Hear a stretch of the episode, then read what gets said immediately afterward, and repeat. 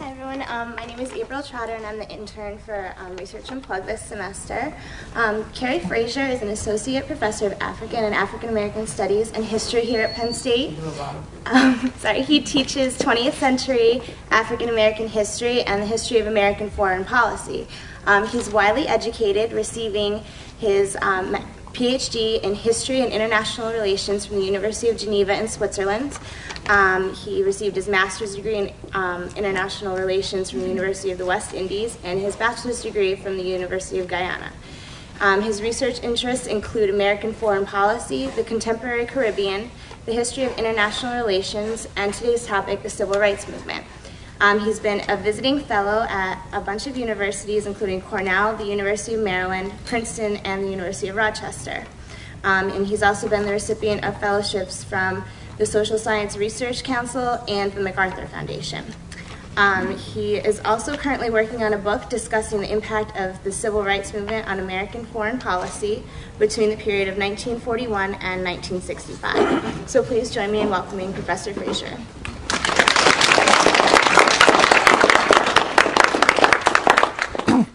I have a bit of a cold, but I'll try to overcome that. Thank you all for coming, and I should say a special thanks to Emily Rowlands uh, and her colleagues for inviting me to do this talk today. This is part of a longer-term project that I'm working on, on the way that citizenship in America has been redefined over the twentieth century. It's one of the interesting things about American history in the twentieth century, that women were given the right to vote with the nineteenth amendment in nineteen twenty, which was their full admission to citizenship in this society. Native Americans were granted citizenship in nineteen twenty-four, and then after that we had the development of the civil rights struggle, and ultimately the Civil Rights Act of nineteen sixty-four and the Voting Rights Act of nineteen sixty-five, which brought African Americans into the mainstream of American society as citizens, as full citizens. What is particularly important, I think, is that over the course of the twentieth century, the barriers to race and other restraints on citizenship were slowly eroded. And I think education has played an important part in that entire process. And I want to address some of those issues today. Part of the reason for focusing on the Brown versus the Board of Education decision by the Supreme Court is not only that it was a unanimous decision, which essentially declared segregation unconstitutional, but also because of the wording of that decision. Let me just read a couple of extracts from it. The Chief Justice Earl Warren asserted in that decision, "We must consider public education in the light of its full development and its present place in American life throughout the nation. Education," he said, "is the very foundation of good citizenship." It is an extraordinary statement coming from the Supreme Court in nineteen fifty-four, because this, to me, is something that has really not been recognized for what it was. That is, that he was putting in place the notion that education was the basis of citizenship, not property, as originally started under the Constitution, nor race as it evolved over the previous centuries of American society. In essence, he was redefining the way in which citizenship was going to be constituted in this society.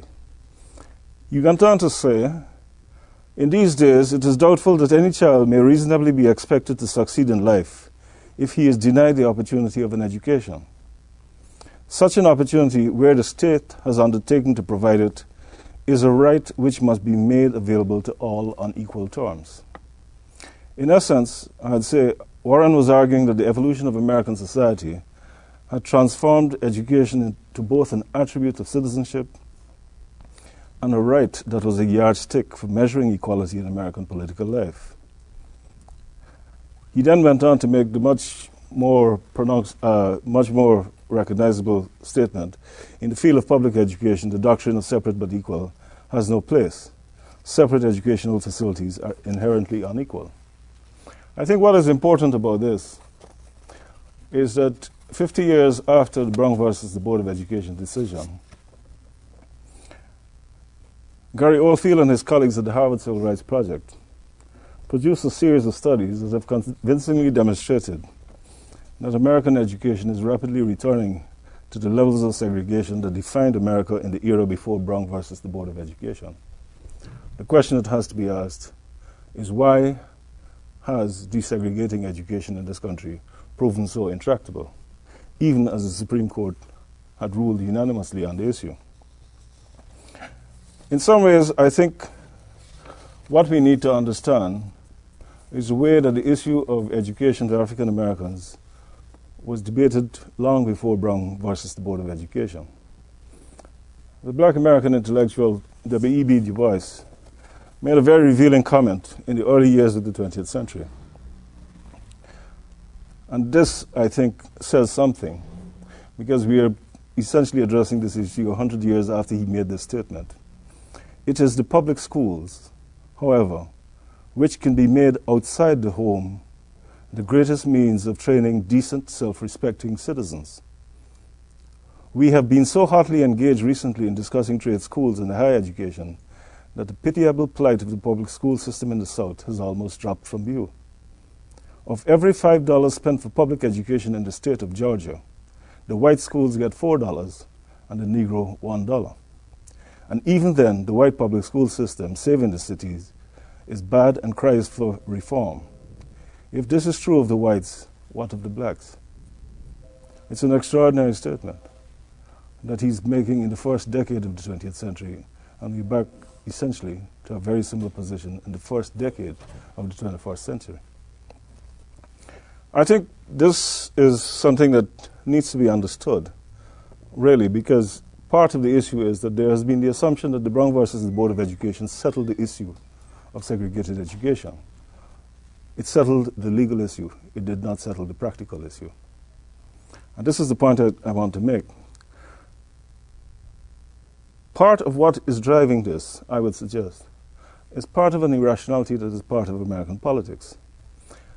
And the man who wrote the book on which the film Birth of a Nation, Thomas Dixon, proclaimed in uh, two thousand, sorry, in nineteen oh four, discussing Booker, uh, Booker T. Washington, the point I raise is that education necessarily drives the races further apart, and Mister Bre- Washington's brand of education makes the gulf between them, if anything, a little deeper.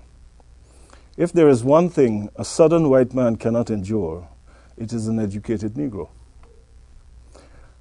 Dixon's views reflected the deep-seated fear of the transformative impact of education upon the African-American community that has haunted American life. Dixon was not singular. This is the Mississippi Senator James Vardaman talking about the fact that Northern philanthropists were funding black schools in the South. What the North is sending South is not money, but dynamite. This education is ruining our Negroes. They are demanding equality. It's extraordinary. The demand for equality is seen as dynamite. And I would suggest that that is part of the irrationality to which I was addressing. Now, what is particularly important, I think, to, th to address is that the Supreme Court, in, in essence, put down the legal basis for reframing education in this society in nineteen fifty-four, but it has not worked. And the issue that we have to address is, what are the strategies best able now, after fifty years, that will be best able to bring about the changes that are needed? What is striking for me is that the president of Harvard University, James Bryant Conant, in nineteen forty, as the United States was facing the entry into the Second World War, delivered a convocation address at the University of California, um, in which he said, "A horde of heter heterogeneous students has descended on our secondary schools. On our ability to handle all types intelligently depends in large measure the future of this country." What Conant said in nineteen forty still stands today. What is particularly interesting is that after nineteen forty, and particularly after nineteen forty-five, especially with the, the veterans' bills, the American educational system was transformed. It was expanded, it was transformed. And one of the interesting things about it was that American education acquired an unprecedented level of prestige and accomplishment as part of that process. What we have to understand is that if it could be done after nineteen forty-five, why can't it be done now? What are the lessons from that process of expanding the American educational system after nineteen forty-five that led to its development to being unparalleled in certain levels and addressing the issues that face this country now? I think what is particularly important, again, is that as part of the conservative resurgence in this country since the nineteen eighties has been the reopening of the debate over education, over questions of affirmative, affirmative action and a whole range of other issues. What I find particularly interesting is that a Republican-dominated Supreme Court in two thousand three, in a decision authored by Sandra Day O'Connor, reiterated the finding of the Brown decision that education is the very foundation of good citizenship. And then goes on to argue, for this reason, the diffusion of knowledge and opportunity through public institutions of higher education must be accessible to all individuals regardless of race or ethnicity. The United States affirms that ensuring public institutions are open and available to all segments of American society, including people of all races and ethnicities, represents a paramount government objective. Effective participation by members of all racial and ethnic groups in the civic life of our nation is essential if the dream of one nation indivisible is to be realized. I would argue that Sandra Day O'Connor was articulating very clearly not only that education was the basis of citizenship, but she was making sure that it was understood that access to education was key to the future functioning of this society. It's a particularly interesting decision because what is also important about it is that then she goes on to say, universities and in particular law schools represent the training ground for a large number of our nation leaders, nation's leaders. In order to cultivate a set of leaders with legitimacy in the eyes of the citizenry, it is necessary that the path to leadership be visibly open to talented and qualified individuals of every race and ethnicity. All members of our heterogeneous society must have confidence in the openness and integrity of the educational systems that provide this training. Access to legal education must be inclusive of talented and qualified individuals of every ethnicity so that all members of our heterogeneous society may participate in the educational institutions that provide the training and education necessary to succeed in America. I was particularly struck by the fact that Sandra Day O'Connor wrote this. And then we have two lawyers in the Senate, the U S Senate, one of them Joseph Biden and the other one Barack Obama. And Obama is referred to by Biden as clean and articulate. It's an extraordinary statement, but I think it's also a very powerful teaching moment because it tells you something about the culture in which diversity has been absent in the U S Senate. What is striking for me is that someone of Obama's background could encounter this sort of response within the U S Senate. It is not only a question at the level of the educational institutions, but at the level of the political institutions of this society, that diversity has not been frontally addressed. I make that point because what I think is particularly important is that we need to create in the classrooms a sense that diversity and ex- intellectual excellence are not contradictory. An essential part of restructuring the school systems in this country will be creating schools where people will feel comfortable being in diverse environments and being able to engage people from all sorts of backgrounds without any concern about a lack of excellence. One of the hidden debate, one of the hidden currents of the debate that is taking place over affirmative action in this society is the notion that somehow or the other diversity implies an abandonment of excellence. I think that issue has to be addressed, and it has to be addressed frontally. An abandonment of what was the next diversity. diversity. oh, sorry, of intellectual excellence. Diversity implies the abandonment of intellectual excellence. I think that has to be addressed, and addressed very clearly, in the way that schools are restructured in this society. I would make the argument that a return to segregated education in this society is a return, it will be the beginning of a process of long-term economic decline. Many people have looked at Hurricane Katrina as an isolated incident. I would make the argument that no, it's not an isolated incident. It is in fact an indication of the poor quality of education of current policymakers. And I, make the, I say that without any hesitation. Beyond the question of whether in fact um, the population of New Orleans was properly prepared for the hurricane, what was striking for me is that this is not the first hurricane of that force that has hit this country's Gulf Coast. It happened in Galveston before, and the entire city was destroyed. What was striking for me is that in the upper reaches of the federal government of this country, nobody understood the scientific data that existed about these storms and what the capacity for destruction was. Beyond anything else, that is what struck me, that no one really understood what this storm could do to that environment and how fragile the Gulf Coast environment is. The question I have to ask is, if you are not properly prepared at the levels of the highest levels of government in this country to deal with scientific information, what does that say about the educational process in this country? There's a question that needs to be addressed. This is not about race. This is about understanding the importance of education. Because in the final analysis, this society was built on a very complex educational process. And the erosion of that educational process will lead to the erosion of a whole range of other issues in this society that will, in fact, play into long-term decline.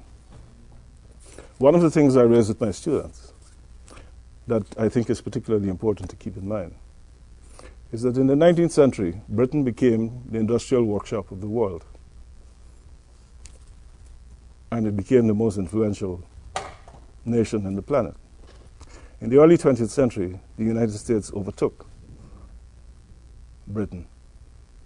In the twenty-first century, who has overtaken the United States? There is a process that is related to education, industrial production, and national power. And what we are looking at right now is a process by which the neglect of the educational system in this country, and largely tied to the fact that there is an unwillingness to engage people across the society in education, this country is beginning to slip economically. I'll just read you something that is particularly, I found extraordinary. In nineteen fifty-six, no, in nineteen fifty-five, at the commencement ceremonies here at Penn State, President Dwight Eisenhower, who came to deliver the convocation address, made this speech. It's the same, it's the year after the Brown decision. In our modern higher education, we have, I believe, three principal difficulties. First, in its practical aspect, we simply are not providing it to sufficient numbers of young men and women. Second, we are not as proficient as we should be in providing a broad citizenship education to those who specialize in many technical fields.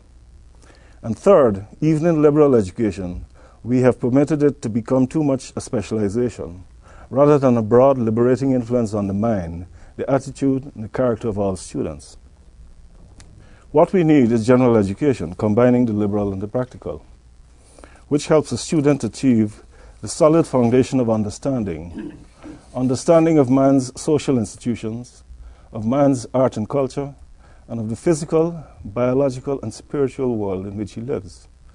It is an education which helps each individual learn how to relate one relevant fact to another, to get the total relevant facts affecting a given situation in perspective, and to reason critically and with objectivity and moral conscience towards solutions to those problems, those situations and problems. I repeat, this kind of education is sorely needed in this country and throughout the world. What is striking is that fifty years after both Brown and this speech by Eisenhower here, there is still a lot left to be accomplished. So I'll be quite willing to take whatever questions. Yeah. In addition to the Biden comment and Katrina, can you give specific examples perhaps on, you said a study was done in about two thousand four, how things are going backwards. Uh, can you give more examples of that, of how things are going back to uh, pre-Brown versus the board? Well, I would make the argument that uh, there was a very, let me put it this way, what came out of the Harvard study was that the South moved furthest along desegregating schools after nineteen fifty-five, particularly after the nineteen sixties, particularly after the Voting Rights Act.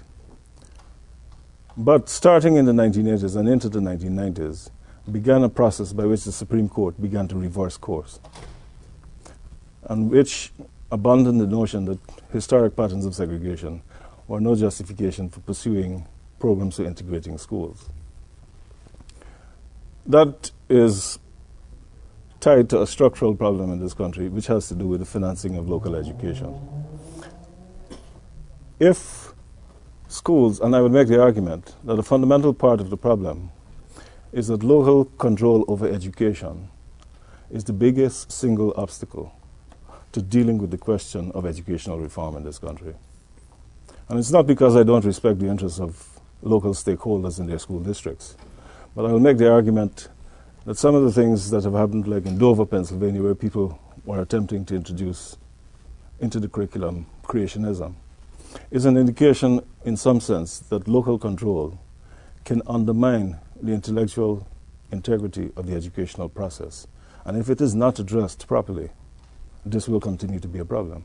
I would say that, in fact, what has been shown is that at the national federal level, there's a recognition that change has to take place. The biggest single obstacle has been the continued local control over education.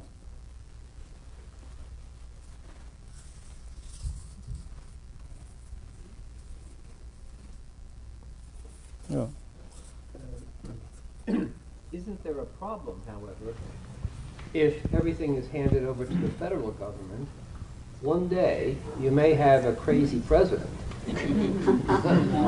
who might try to introduce something like creationism throughout the country. Well, one day. That's. Uh, I mean, it's a risk you're, you're taking. Yeah, no, I, I think it's a risk, but I, I am yet to see any president who can influence the educational process in this country, and I say that very seriously because the issue is not the power of the president. The issue is, and I will say it quite frankly, is the level of education that is available through the public institutions in this society. There is a very strong commitment to public education in this society. And if, publication, if public education continues to function well, I don't think there is any president who can undermine that process. It's not that you are not going to have episodes of craziness within the system, but I do think that there has to be an understanding at the national level that the curriculum, the standards, and the structure of the schools have to be changed significantly. If not, you will continue to have the disparities in the educational system that you continue to have in this country. Let me just give you an example. I'll go back to Katrina. To what extent was there, at every level of the government, whether state, local, federal government, in the Katrina episode, which showed that people did not understand the way that poverty defines the options to the poor in their society? They had essentially devised a plan for getting people out of New Orleans that broke down well before the storm hit. The question that you have to ask yourself is, given the level of poverty in New Orleans, why were all of the policymakers, whether the local level, the state level, or the government level, fail to understand what they were dealing with? I would suggest that part of the problem is that government policy making has become divorced at a certain level from the real concerns of people. I would make the argument that given the importance of education, people will stay invested in that. But if there's a prior decision that education should remain accessible only to certain people, you will continue to have the problems that you have in this society. Sorry. Oh, sorry. Could you comment on the um, effect that the high and increasing cost of education has on on equality or uh, within the uh, educational system? The idea that somehow or the other money translates into quality is something that I find bizarre. And I'll say that in a very straightforward fashion. I spent the first eighteen years of my life in a society where I received a high-quality education that is simply not available to people in this society except in the elite schools. And the question I have to ask is, if in a relatively poor society I could get access to that education, why is it so difficult? The problem is not the money, it's the approach to education. I would make the argument that, and this is something that I think is particularly important to, to say. I grew up in a society with six different ethnic groups. I went to school with people of six different ethnic groups. I was taught by people of six different ethnic groups. And I grew up in that context and came out of school with an understanding that intellectual competence had nothing to do with ethnicity. As a result of it, I had my entire class, or all of my classes that I went through, were very diverse classroom experiences. What was striking for me is that when I came to this country, was the encounter with the notion that ethnicity is a determinant of intellectual ability. And the local structure of education reinforces that because of the use of local taxes to fund the schools, because of the high levels of residential segregation that continue to exist in this society. The issue is not the amount of money spent in the classroom, it's the quality of the schools, the quality of the teachers. Funding is important, but the more important thing I, thing I think is providing the classroom experience so that kids can learn, and they will learn. I went to school with people whose parents worked as laborers on the sugar plantations. They excelled. There was no conception of people as anything other than having intellectual potential and that it should be developed. So I would make the argument the issue is not money. The issue is the structure of the educational system, which is tied to local funding and which has to be addressed. And then on top of that will have to be the redesign of the curriculum and the structuring of the schools. I'll give you an example. I learned more about race in this society from my daughter's experience growing up here than from anything I encountered. At the age of six, I put her in public school after she'd been in the Montessori school for a couple of years. And within a month, I received a note saying that she was in need of remedial education. She'd been in school for two years in a Montessori school. She goes into public school. I received a note saying she needed remedial education. When I called to discover what it was, they told me that she didn't pronounce her T H's. So I said, we don't either. It's a learned skill. It is not a speech impediment. Yeah. I'm curious about your early education. Were you able to make distinctions amongst choices of classes that you took, or were you in a fixed curriculum? You were in a fixed curriculum. Precisely so. In that case, how would you address the problems in our schools as being associated with allowing students to pick and choose amongst a large variety of subjects, and generally students pick those that are easiest?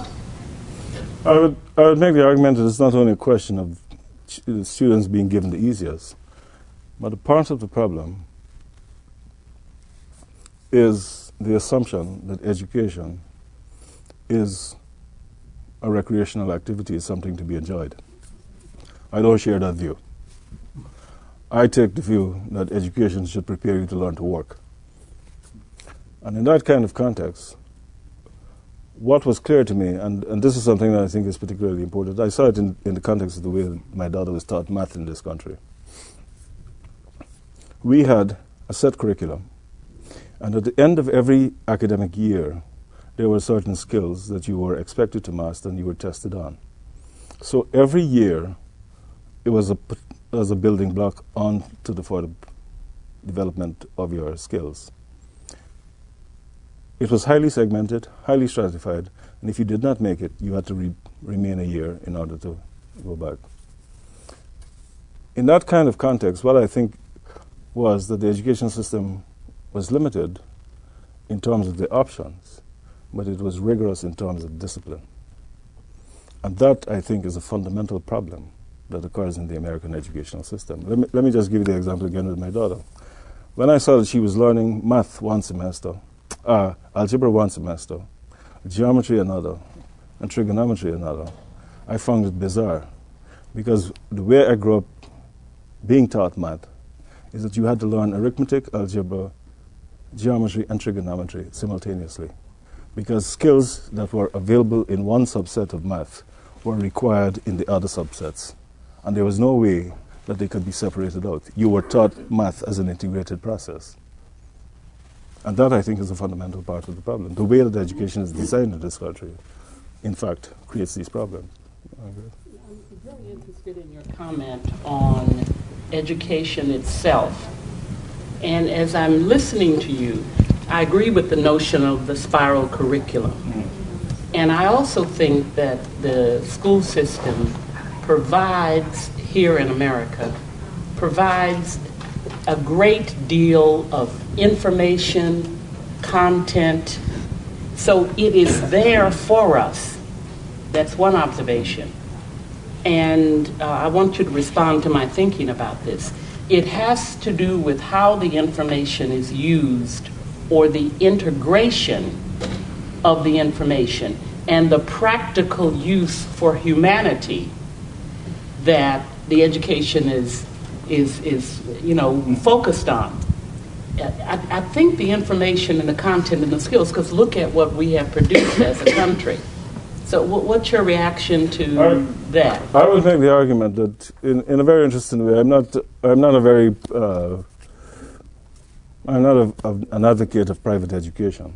But one of the things that strikes me is that if you look at the best performing public schools in this country, they follow the practices of private educational institutions. They, they follow the practices of private educational institutions, where there's an, an emphasis on intellectual rigor, and not only of information and having, they, they have some choice too, but what is particularly important is that they are taught how to process information. They are not, they are not inundated with it. They are taught how to deal with it selectively. Because critical to this, and I will make the argument, that this is the importance of education for decision makers. Decision makers have to learn to identify what is important. If you're not well educated, you can't make those decisions. Yeah. What are your thoughts on the charter schools these days? Seem to be taking the role between public and private. My argument would be that it depends on the context in which you find the charter schools. Some charter schools are driven by ideological agendas or religious agendas or other things. I would make the argument that charter schools can exist as a model for reforming the public educational system, but it has to be well designed. It can't be done haphazardly. So. I was going to suggest earlier that um, education, um, I think you're recording the Supreme Court, education is the basis of citizenship. Um, and I'm wondering, um, would you, does it follow then that in your mind that that, edu that lack of education or lack of a quality education uh, is part of being disenfranchised as um, in politically in the country? And also I'm wondering about your thoughts about uh, voting apathy, the apathy that exists in this country, and whether that, how that falls in terms of racial lines and, and education opportunities. It may, it may fall, let me put it this way.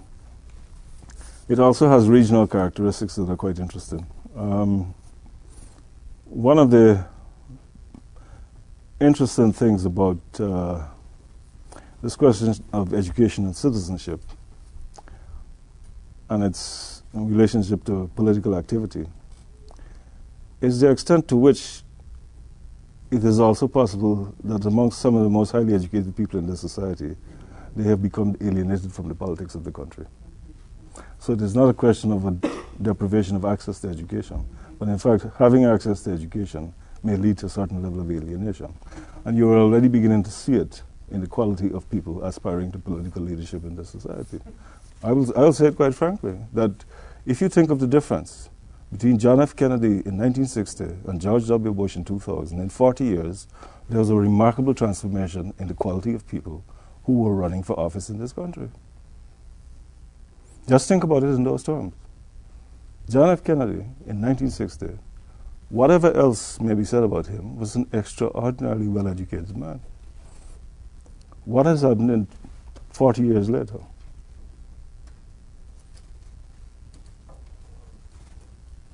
Just think about it in those terms. Some, some might claim even George Bush is well educated. They went to the same university, Yale and Harvard. That, but this is precisely the issue. Going to university is no guarantee of education. As I tell people, I was educated in spite of the schools I went to. Well, you were talking about the University of Michigan case, uh, Grutter v. Bollinger, I think, uh, two thousand three. Uh, one of the most important aspects of that case was uh, O'Connor's talking about twenty-five years and the, and the twenty-five year time frame of hopefully that the, the critical mass of underrepresented groups would be represented on campuses in, in that time frame. Do you, where do you, I mean, that that's probably where most of the dissent from her opinion kind of came off of. And I'm just kind of curious what you think about the twenty-five year time frame and if it was more idealistic or more of just kind of saving her own backside to put it in there. I, I would, there may be a certain level of uh, political coverage, but I think it was also a very important way of actually phrasing the issue. That we have had fifty years and we haven't solved this problem. If we can't fix it in twenty-five years, then something is seriously wrong. So I would say that it is a call to action to say that within the next twenty-five years, the school systems and the educational system needs to be restructured. Otherwise, there will be this continuous problem. And I think she's, quite frankly, recognizing that reality. Yeah. Do you think that the declining um, interest or uh, interest in education or importance given to education is related to the outsourcing of jobs so that young people feel that education is less important because there are less jobs that require, you know, available to them? No, I, I would say that uh, it is not a question of jobs. One of the interesting things about this society is that because of its expanse, people have moved in search of jobs. I would make the argument that what is in fact happening is that the export of jobs is undermining the tax base for many local economies, which is then having a multiplier effect in terms of the ability of these school systems to offer education. And this is why I would make, this is why I would make the argument that there has to be national funding for education so that the vagaries caused by changes in local economic environments do not adversely affect the school systems. If the schools are properly funded, they can stay in operation and keep educating people. The point about it is that if the local funding system continues to have these kinds of problems, you'll have these problems of inequality, which then become deeply entrenched.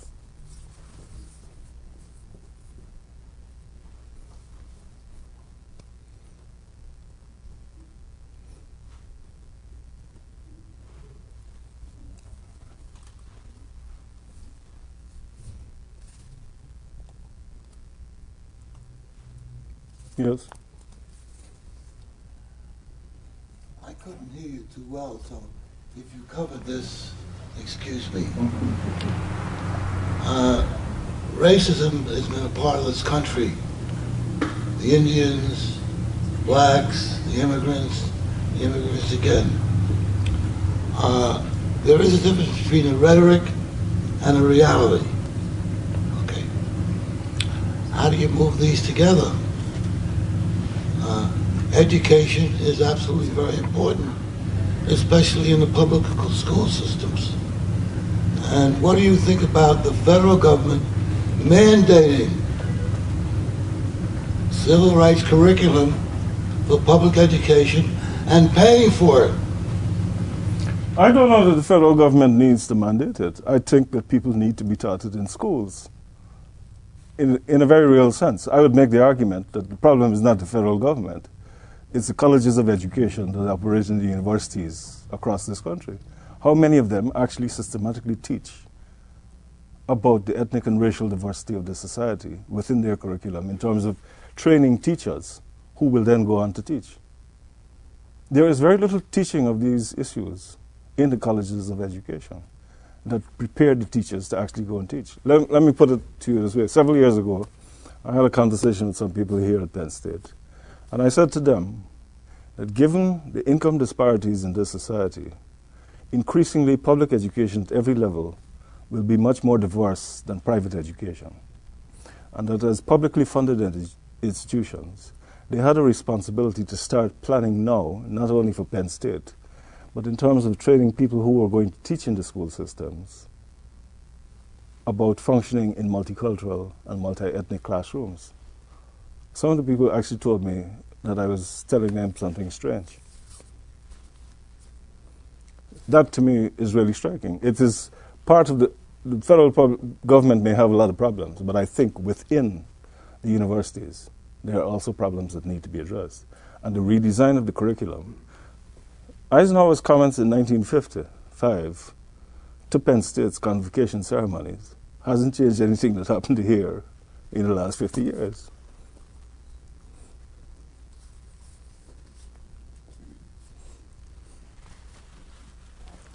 No. Um, I've been told so often that citizenship has always been a contested issue in this country's history. Let's go back to citizenship. You mentioned the Supreme Court. Okay. The Supreme Court came out in favor of uh, desegregation.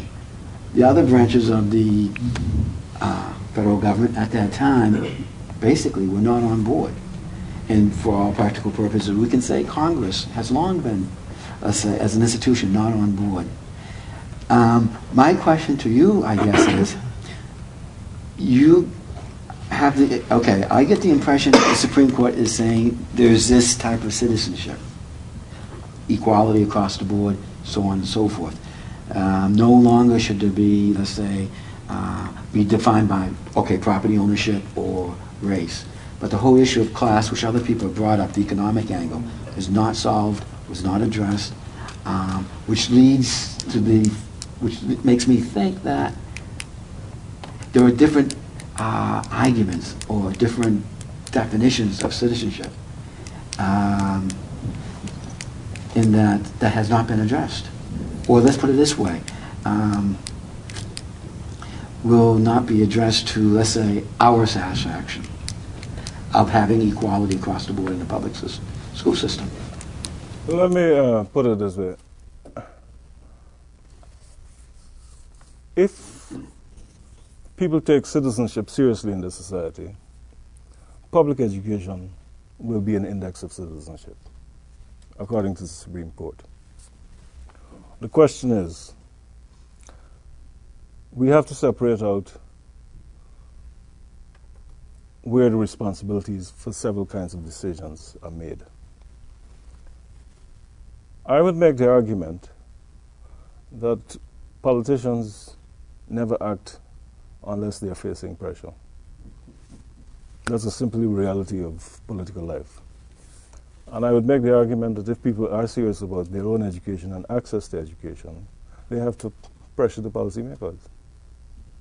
And they have to do it consistently and very deliberately.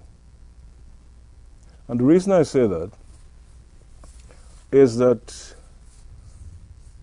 if citizens do not undertake what is needed on their own account, why would their leaders take them into consideration? That's at one level. The second thing that I think is particularly important in this issue is the question of the educational institutions, whether it's that are run largely by teachers or the universities uh, by faculty and administrators.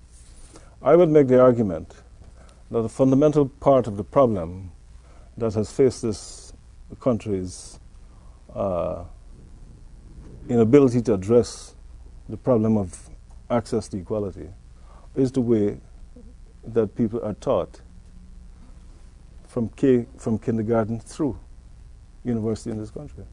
And I would say that the faculty of the universities have to accept some responsibility for, for these failures, because there is an issue that has to be addressed. People are being, one of the things that struck me, um, and this is something that I really realized it when I first came to Penn State.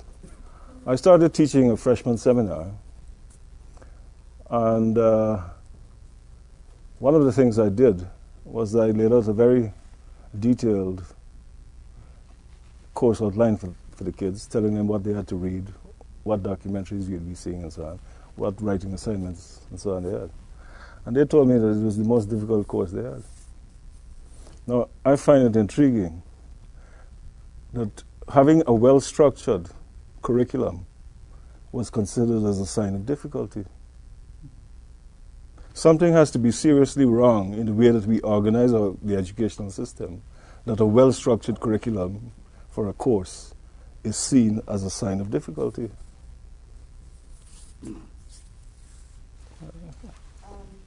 two quick comments. One is going back to my previous question about disenfranchisement. Um, because it seems to me, and I wonder if you'd agree, that the African-American community is no more apathetic and perhaps less apathetic as voters than other portions of the of the of the community, um, of the society. And you know, I'm thinking back to the last political election, when uh, last presidential election, when people in African American communities stood in line till all hours of the the night trying to vote, and often were. Uh, were blocked from doing so. So, you know, and I would I would guess that that doesn't correlate to their level of education or what we, we would define as the quality of their education. So that was one, one thing. And then the other thing quickly is um, I'm just sitting here listening to us talk about the, the public schools and realizing that perhaps that notion doesn't even exist really as, as a something we can define as a an entity, the public school system, because if you look at the wealthiest suburbs' public schools, it, it's not recognizable as the same system to the schools we'll find in in uh, the poorest communities. And yeah. So just wanted to throw that out. Yeah, well, this is where I say that the, the funding of the educational system has to become a national issue. It cannot be done at the local level any longer. If people are going to be serious about educational reform, it has to be funded at the national level or at, uh, in a compromise at a statewide level. Um, in part, partly because of these uh, financial uh, disparities. But I would also make the argument that, uh, that one of the interesting things to me is that if you actually look at voting statistics for African Americans across the country, there are higher voter participation rates in the South than there are, are in the North. And I think it has a lot to do with the fact that the struggle over the vote in the South was much more prolonged, and it is in much more recent memory. But I think what is also uh, particularly important to keep in mind is that for a very long time, there has been confusion about the question of equality in this society. I would make the argument that equality in this society starts from the premise that everyone is entitled to citizenship. And if people had to struggle for citizenship and did not become fully citizens of this country until more than two hundred years after its founding, the question that has to be asked is, what over the course of two hundred years have created conditions that have now become accepted as normal? Right? One of the most striking, uh, how should I put it? Let me, let me put it this way. I have been amazed at the fact that, looking at the educational statistics in this country, that people have accepted the disparities between access to education on the scale that they have. And I say this in some very interesting ways. One of the things that, about teaching at Penn State that has really intrigued me is that whenever I am teaching a class, within the first two weeks, I can tell the kids who come from middle-class school systems and those who come from either the rural school systems in Pennsylvania or minority school systems in the cities. It is very easy. The level of exposure to language is clear. I can tell those who are confused about some of the things I'm talking about. I can see it in their body language. I can see it in a whole range of things. What is striking for me is that, and this is where it goes beyond the issue of race, is that if you come from a poor school district, whether in rural Pennsylvania or in the cities, the quality of the education is the same. Race is no boundary there. And that, to me, is striking, that this society is willing to live with this. You see a shift over whatever time frame. Uh, what families, what kids learn from families, uh, shifted to what the schools, what the families normally would teach, but schools seem to take over that responsibility. Uh, do you see a, any evidence of that, or am I just, it seems that the schools are taking on roles that they didn't have years ago as far as helping kids decide what is right and wrong and those kind of things, I, versus a, a parent, parent's role? I, I would see I would see it as a wider problem in this society, to break down a family structure. Right, that was my question. And I would make the argument that it is also tied down to, tied to the breakdown of the extended family structure. Um, the extended family, in many other societies, performed an important socialization function. I would make the argument that the shift to the nuclear family in this society has been a source of the problem. The school, in fact, become, in fact, becomes a replacement for the extended family, but it is not as invested in the children.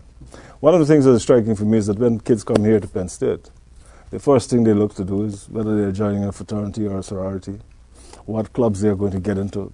They are trying to establish social networks as they're stepping away from their family. But the interesting part about it is, do they have the skills to function in these social networks? And I think this is part of the problem that we're dealing with, that in a very real sense, the schools are being asked to assume a function that they are not adequately prepared for. How you address it at the level of family policy will have to be a question of public policy at the level of the government. But I would make the argument that the schools can't do it, because if they take on these other functions, then it means that their commitment to maintaining educational standards will erode.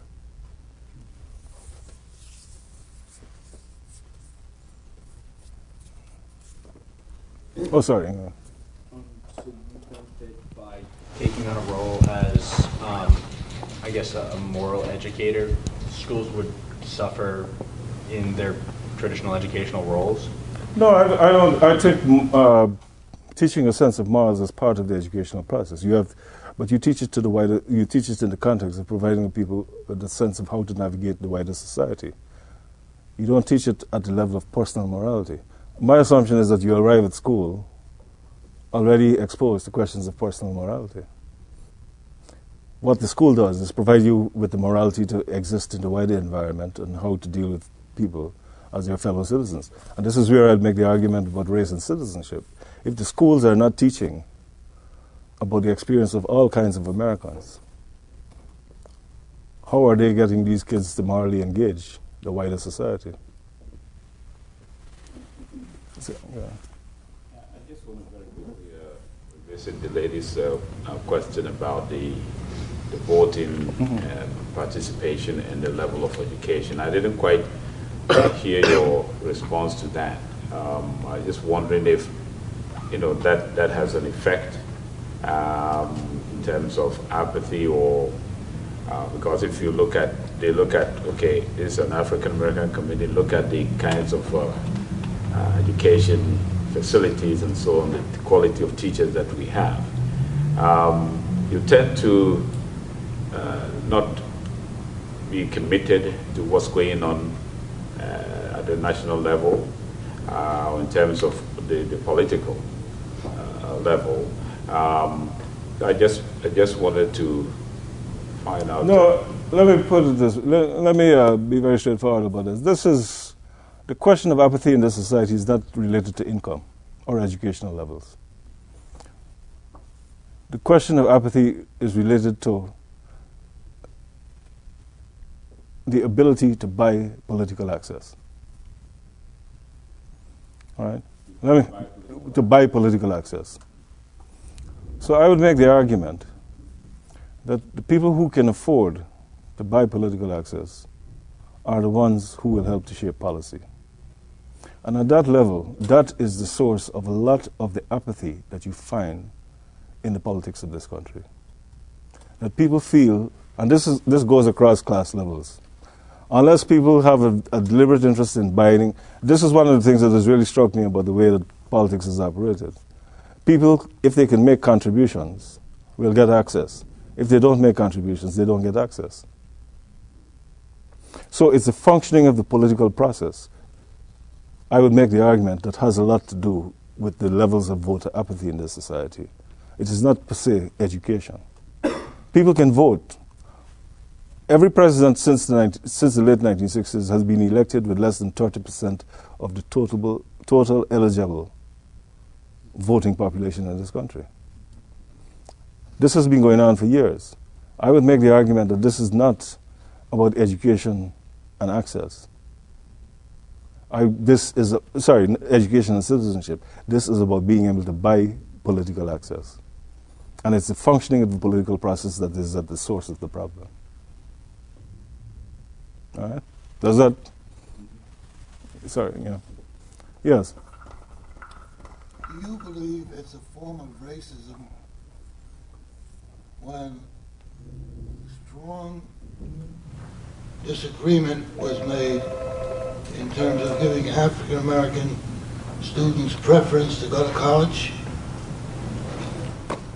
Let me put it this way. It is, it is certainly racist at a certain level, but there is also something that needs to be understood. And that is that there has been a long history of fear that education for African Americans will redefine their status in this society. What is striking for me is that just think about it, that under slavery, people could be jailed or executed for educating slaves.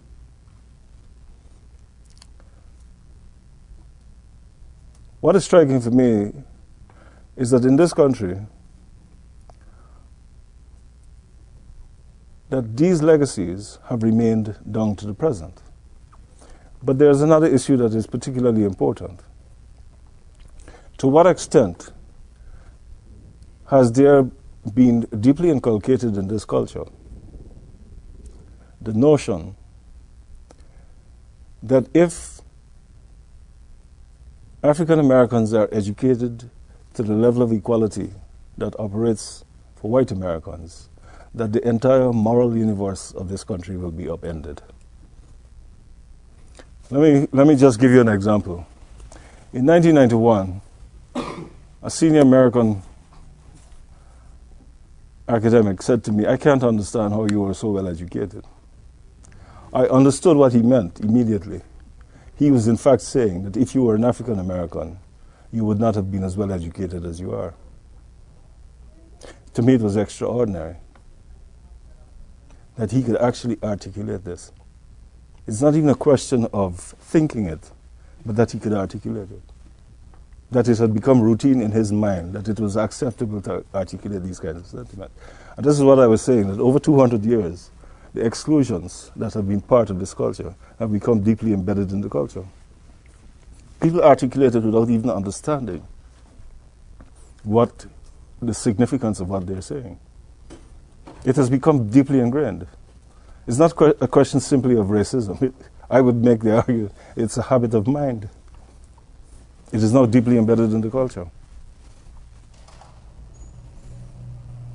There are no more questions. Oh, one, one last question. Um, if you can generally tell the level or the, the form of education of the students in your class so quickly, is that correlated then to their final success in your class? No, I tell them, I tell them individually when I write down their assignments what they need to do. There are some of them, I, I was fascinated several years ago when a kid submitted an assignment and I wrote down nothing. You have to go to the writing center, otherwise I'll fail you because I'll not accept this level of work. She went to the writing center and at the end of the course came to tell me, she got a, a C finally for the course, to tell me that she was glad I sent her to the writing center. And then I asked her, I said, how is it that you don't know how to write? And she said, Mister Fraser, I didn't have a, an English teacher in high school for three years.